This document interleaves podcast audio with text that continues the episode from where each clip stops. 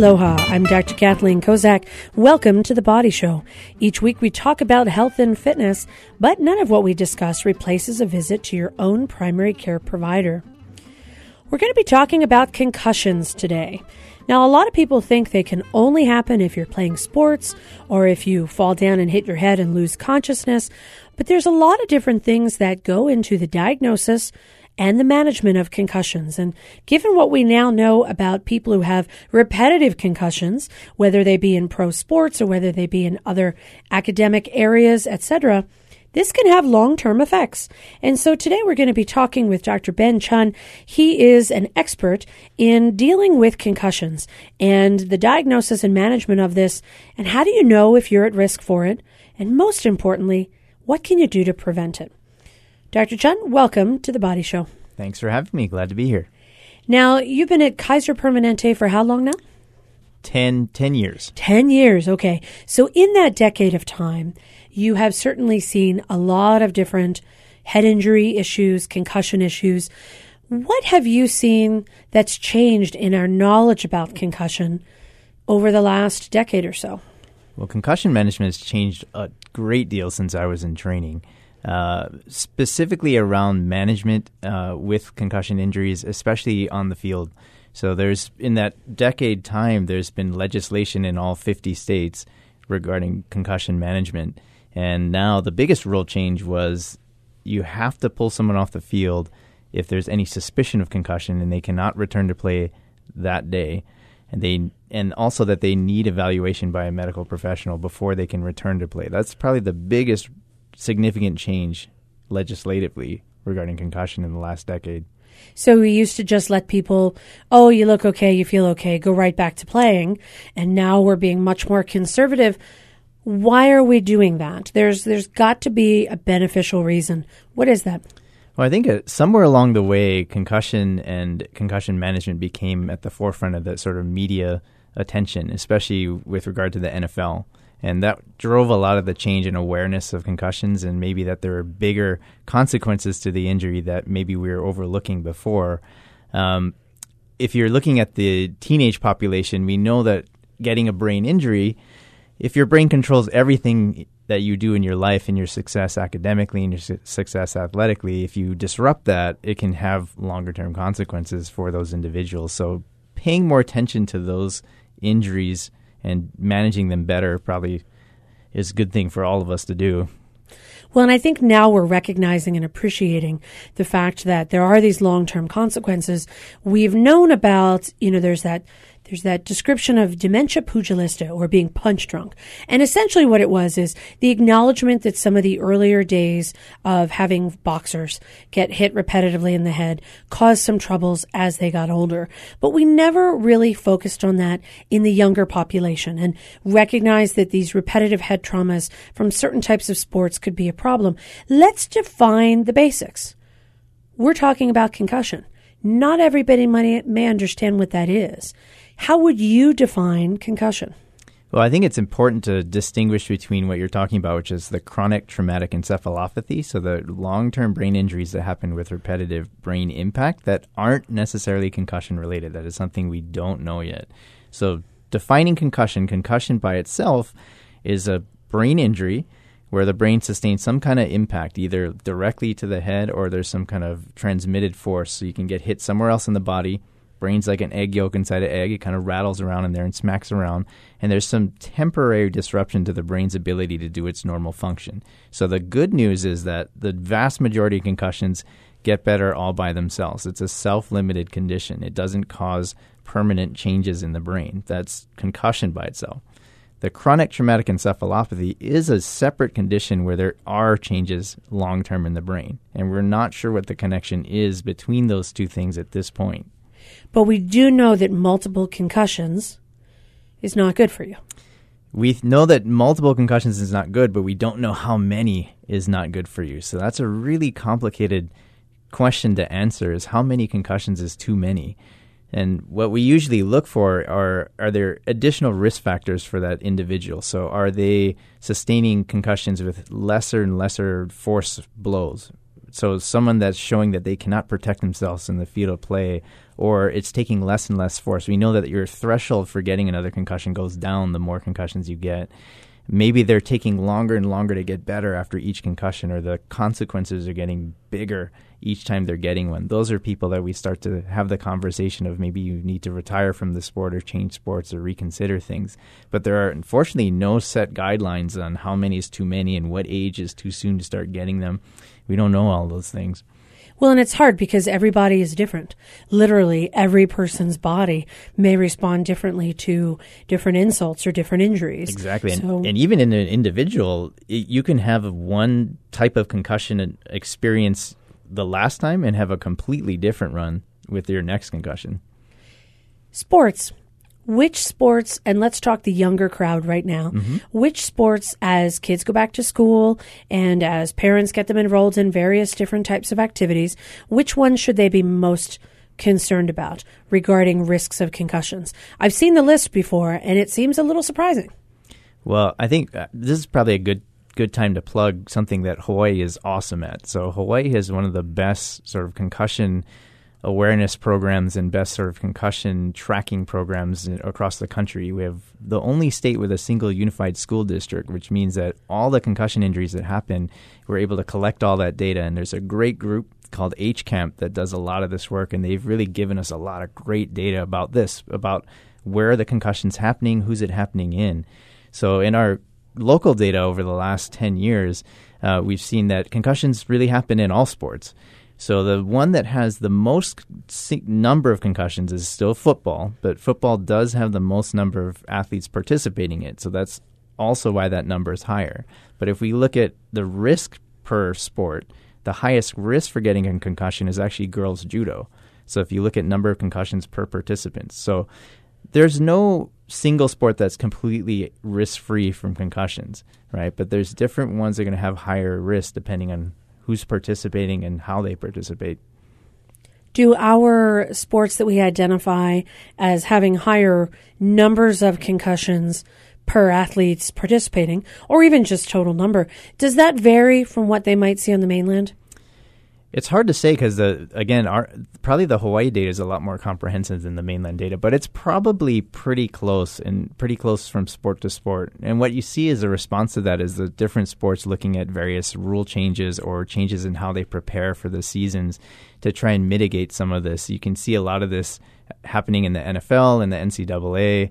Um, you see these um, sort of force monitors and football helmets trying to figure out this information. A lot of people have heard of this. Um, sort of rugby style of tackling that was introduced on the Seahawks and University of Washington, where I went. They're doing that as part of their tackling training program. The NFL runs the Heads Up uh, program to teach tackling technique to try and lessen the risk of concussion injury.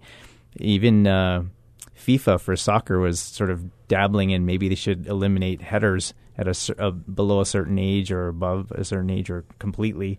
So these are all things that are going to reducing the number of concussions that you see. Well, we're definitely trying. I'm Dr. Kathleen Kozak here in the studio with Dr. Ben Chun. He is a sports medicine specialist at Kaiser Permanente. And when we come back, we're going to talk a little bit more about the types of treatments, well, identifying a concussion and what needs to be done for it. It's not about taking a bunch of medication, but there are some things people can do to help. We'll be right back. Stay with us. Support for The Body Show comes from the HPR Local Talk Show Fund, whose contributors help Hawaii Public Radio sustain and grow its locally produced talk show programming.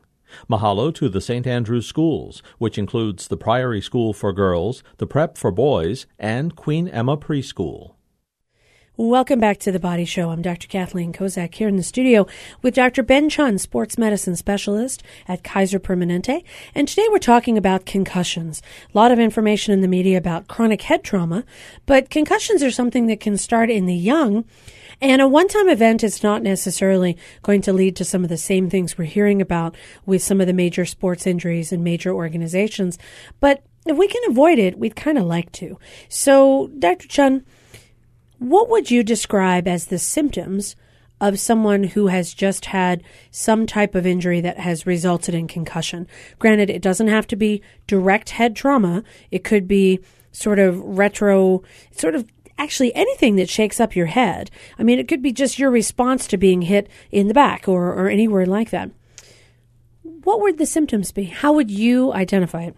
Concussions is a hard thing to identify at the time, and that's what makes this injury difficult. You've probably seen this in the NFL where they actually have spotters now to look for concussion injuries that might have happened that aren't as obvious.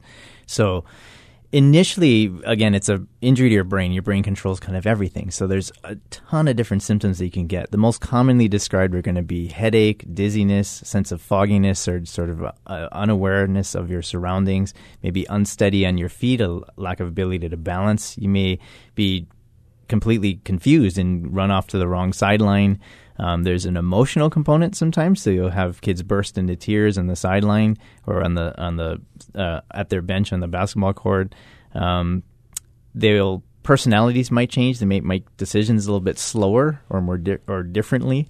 Um, over time, it can affect their mood. It can affect their sleep cycles. It can affect their ability to focus and concentrate. So basically, everything, everything your brain controls, can somehow be affected by concussion injury.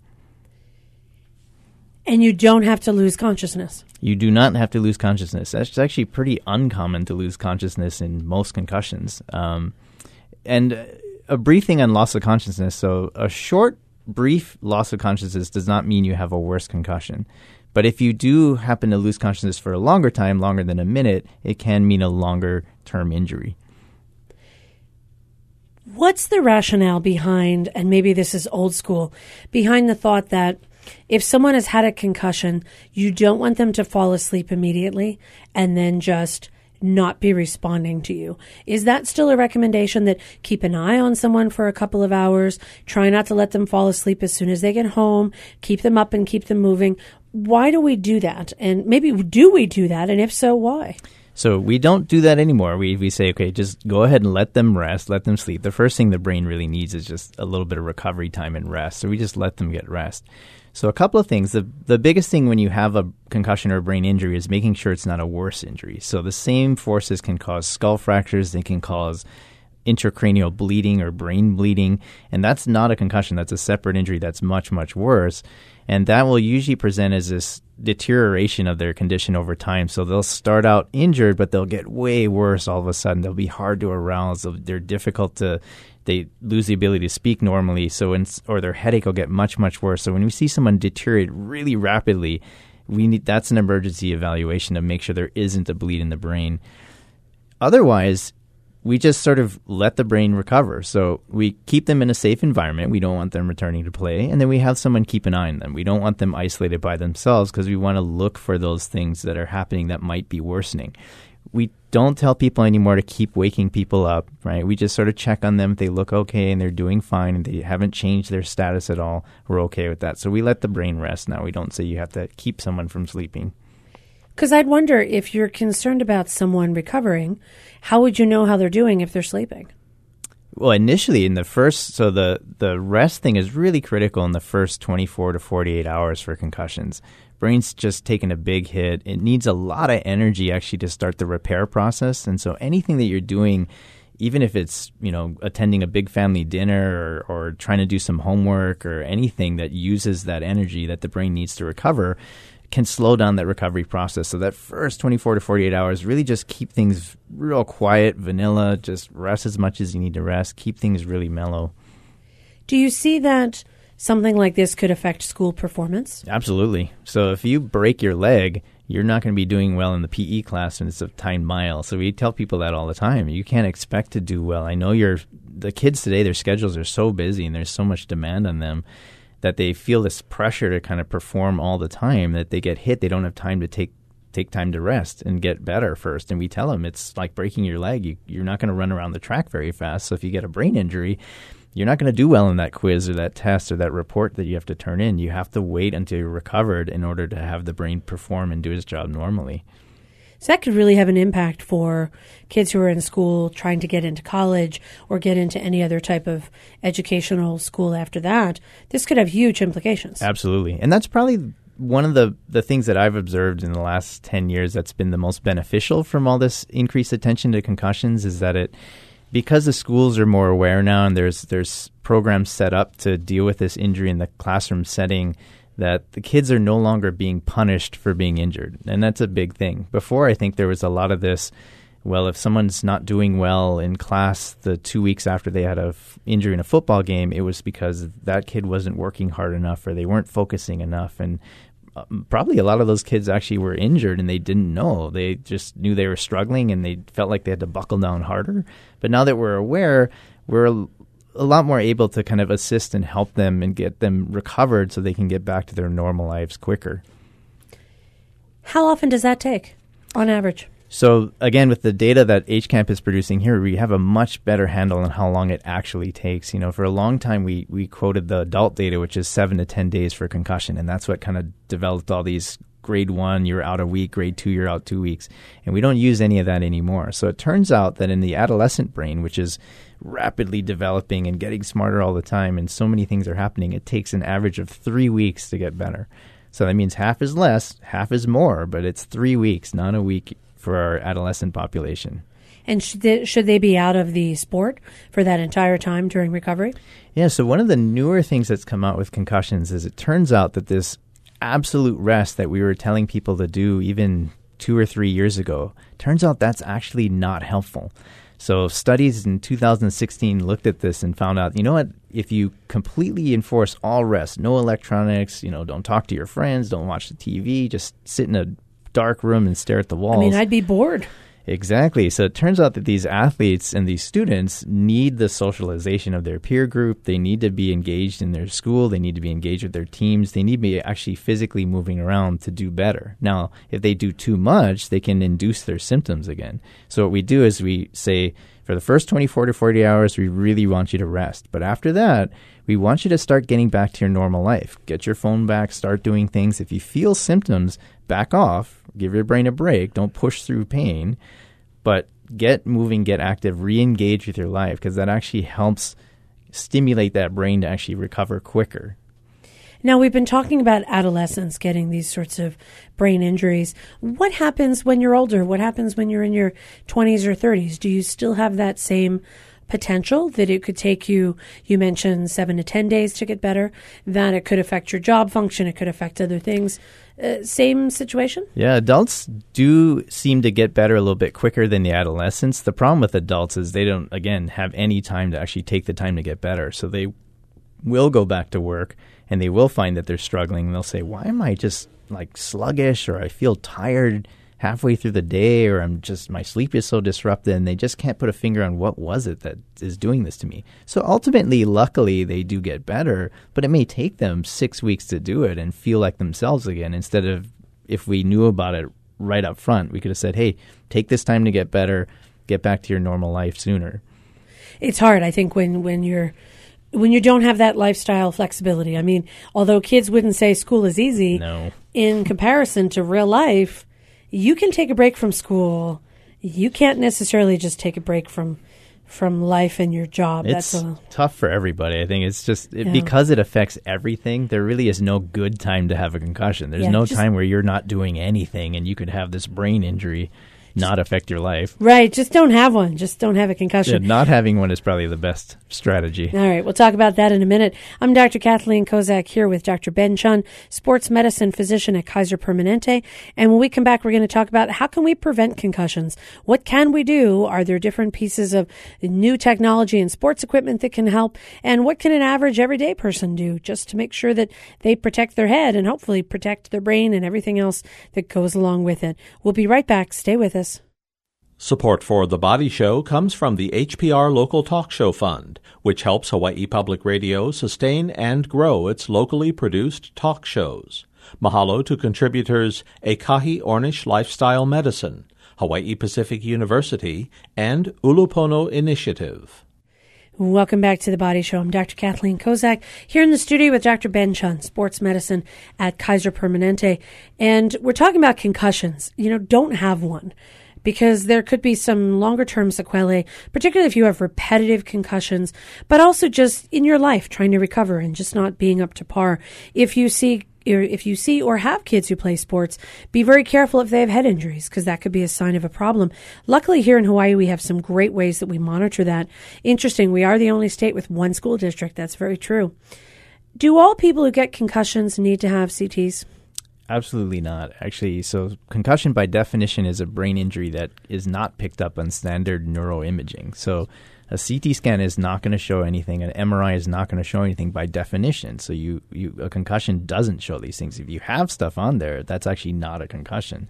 So by and large, we only have to CT scan someone when we're concerned about a skull fracture or a bleed in the brain. And so that's if someone has abnormalities with their physical exam when we are evaluating them on the field, or they're deteriorating rapidly, like we talked about before. So those are the two things. And our ERs have gotten much better about not exposing these young brains to radiation unnecessarily. Our ERs have kind of led the charge on saying, hey, let's do it when we need it and they've been really good about that. Well, because repetitive radiation is not a good thing either. Yeah, we want to avoid it if it's not necessary, and most of the time it isn't. That doesn't mean we don't get it if we're not concerned, and we do. So that's why the evaluation, that's why pulling them off the field and making sure they have that evaluation is the key step, right? If it turns out that they don't have a concussion and they just miss that half, we always say it's better to miss a half than the rest of the season or the rest of your life because we didn't want to take the time to look. Who are the medical professionals that they get evaluated by? Is it someone like yourself? Are you at some of the sports games with your kids? Is it someone who has a background in concussion? Could it be anyone who's there to do this evaluation? Yeah, so the tough thing is getting enough people out there because there's sports happening all around us all the time. And again, Hawaii is a great state as a model to the nation and how to kind of cover things. We have athletic trainers at most, if not all schools. That's a requirement. And we have really, really excellent athletic trainers. They're the ones who actually lead the, the charge on concussion management. So they're there to do the assessments initially on field. Um, a lot of teams will have a sideline physician um, that's helping out, and they will do that. Um, your primary care provider, your pediatrician, will be the one that that sees the athlete after the initial injury. Um, the sports medicine specialists are around if there's a question about what's going on with this particular athlete. Is there a question on return to play? We have our colleagues in physical therapy, neurology, neurosurgery, neuropsychology. It takes a village to manage this condition. Um, HCAMP has done a lot of work to try and get more of these resources out in the community for referees, for coaches, for club sports, because not everyone has the luxury of having medical professionals around them all the time. So some of it is just sort of having enough information to sort of support yourself and, and have a little bit more understanding about it to keep the athlete safe. How else can we keep them safe? Are we getting better at, you know, I know that helmets don't completely protect someone because your brain, again, can still jostle inside the helmet. Do helmets help anyone at all? I mean, we wear them on bikes or we're supposed to. We wear them if you play football. There are other situations where you'd wear a helmet. Does it really make a difference? Unfortunately, we still have yet to get a headgear or helmet that actually prevents concussions. Helmets are excellent at preventing skull fractures, which used to kill athletes on the field. So it's a good reason we have helmets. So that's why okay. we have helmets. But helmet technology has not progressed to the point where we can prevent that internal rattle of the brain. It just doesn't happen yet. So there, it's not that they're not trying really hard. The helmet companies are doing a lot of great science there but there is no helmet that can actually prevent a concussion. No headgear, no mouth guard, no device that's going to prevent you from having concussion injury. But they can be really helpful for preventing other bad injuries, and that's why we use those protective equipment. I kind of think about it like if you put foam around your car, that doesn't mean that you inside the car can't move. That's true. So, you know, your brain is like that human inside a car. Mm-hmm. And if you put some protective thing around it, a bunch of bumpers, whatever it might be, the person in the car can still move. The brain and the skull can still move. And therefore you could have some consequences to that. So covering the outside, not necessarily going to completely do the job. And we don't want to have this false sense of security that just because you have this thing around your head. Oh, I can go can, wild now. Now you can use it as a sledgehammer in the middle of the, the game either. So there really isn't any perfect gear that will help with concussions. Although you brought up a very good point, it can help to prevent skull fractures, other, other sorts of trauma that could be associated with it. And the most important thing is that the equipment fits properly. That's the key. Equipment cannot protect you if it's not fit properly. So if your head doesn't fit in your helmet, you can't just switch to someone else's, or if you don't have the right protective gear for any part of any sport, really, that's right. You have to make sure it fits your body and your requirements. what happens if you get multiple concussions? I mean, we've talked about if you have one, there could be mm-hmm. some troubles. What if you keep getting them? What if you've had four or five? Is there any time frame in which, in the course of a year, someone would be told you really need to stop playing that sport? Yeah, there's no set guidelines on that, unfortunately. So it, a lot of it comes down to just listening to what the risk factors are for that particular athlete. So some athletes just are not able to protect themselves. They just quote unquote don't keep their head on a swivel. They don't have field awareness to know where the danger is coming from to protect themselves. Some athletes just have hard luck and they just keep getting injured. And if we notice that it's taking, like we said, less force to cause the injury or they're taking longer to recover, that's when we'll start having those conversations with them and their parents. So that would be the parameters. It would be, hey, now you just have a minor uh, bump and you're having these symptoms Right. and or you're having such a hard time recovering from this. Exactly. So that would be a time to maybe move into a different sport, do some different activity, Yeah. not put yourself at risk. Yeah, because they're all going to be professionals in something in life. Hopefully something that will they'll be able to do if they and if they protect their brain enough they can continue We on. We want them smart and healthy forever. Absolutely. We need we need people like that in society to help all of us in the future. If there's if someone were to have multiple concussions, take a year or two off, and then go back and want to do a sport that could potentially put them at risk, is that amount of time enough to let some healing occur? I mean, I'd hate to say to a high school freshman, no more sports for you or no more football for you, and then have them want to come back as a junior or senior and be told there's no way. Does that happen at all? Not anymore, actually. So because the the way the management guidelines work now, it's really geared to making sure that athlete is completely recovered before they go back to their sport. So when they're ready to go back to their sport, could they are back. completely recovered. They don't have residual effects. It's not like you're, you know, you partially heal the fracture and you're going back out there. This is a completely healed brain. They're back to square one. They can go back to doing things. Um, everybody makes their own kind of decisions, and you're seeing that play out in the in the NFL and the retirements and things. On well, what how much risk do I want to take on, and is this a good idea for me? And I think sometimes when people have concussion injuries, it kind of makes them stop and say, well, how much do I really like what I'm doing? And some people, it's very reasonable to say, you know what, I had this injury and I I treated it appropriately, and now I'm going to go back out there. And we certainly support that. Sports do and athletics do a lot for people, and we wouldn't want to take that away from them because it it's really a beneficial thing. But we want to keep everyone as safe as we can. Well, and there's a lot of benefit to the exercise. Absolutely. You know, getting out there, lowering your blood pressure, lowering your cholesterol, keeping your sugar Working down. and teenagers. That happens, right, with workouts. working as a team, we know that teens who participate in sports do better in school. Uh, they achieve more. They get into trouble less. A lot of benefits to sports. So, your kids, hmm can they play football? That's an excellent question. So that comes up. So I we get asked this more now because of the whole CTE thing. So the NFL study that just came out, or that I'm sorry, the CTE study that just came out about the brains donated from professional football. Um, it says that they're at high risk for developing these CTE changes. So parents ask, well, what should I tell my kids? And it's a informed consent thing. If you hit your head a lot, you have this potential, but we don't know how big a potential it is. We don't know the factors that go into who's at higher risk than anyone else. So it's you got to make your own decision as a family.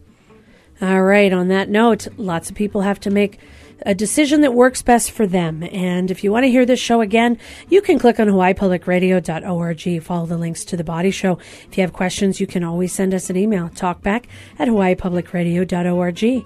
Our engineer is David Chong, our executive producer, Beth Ann Kozlovich, Dr. Kathleen Kozak. We'll see you next week right here on The Body Show.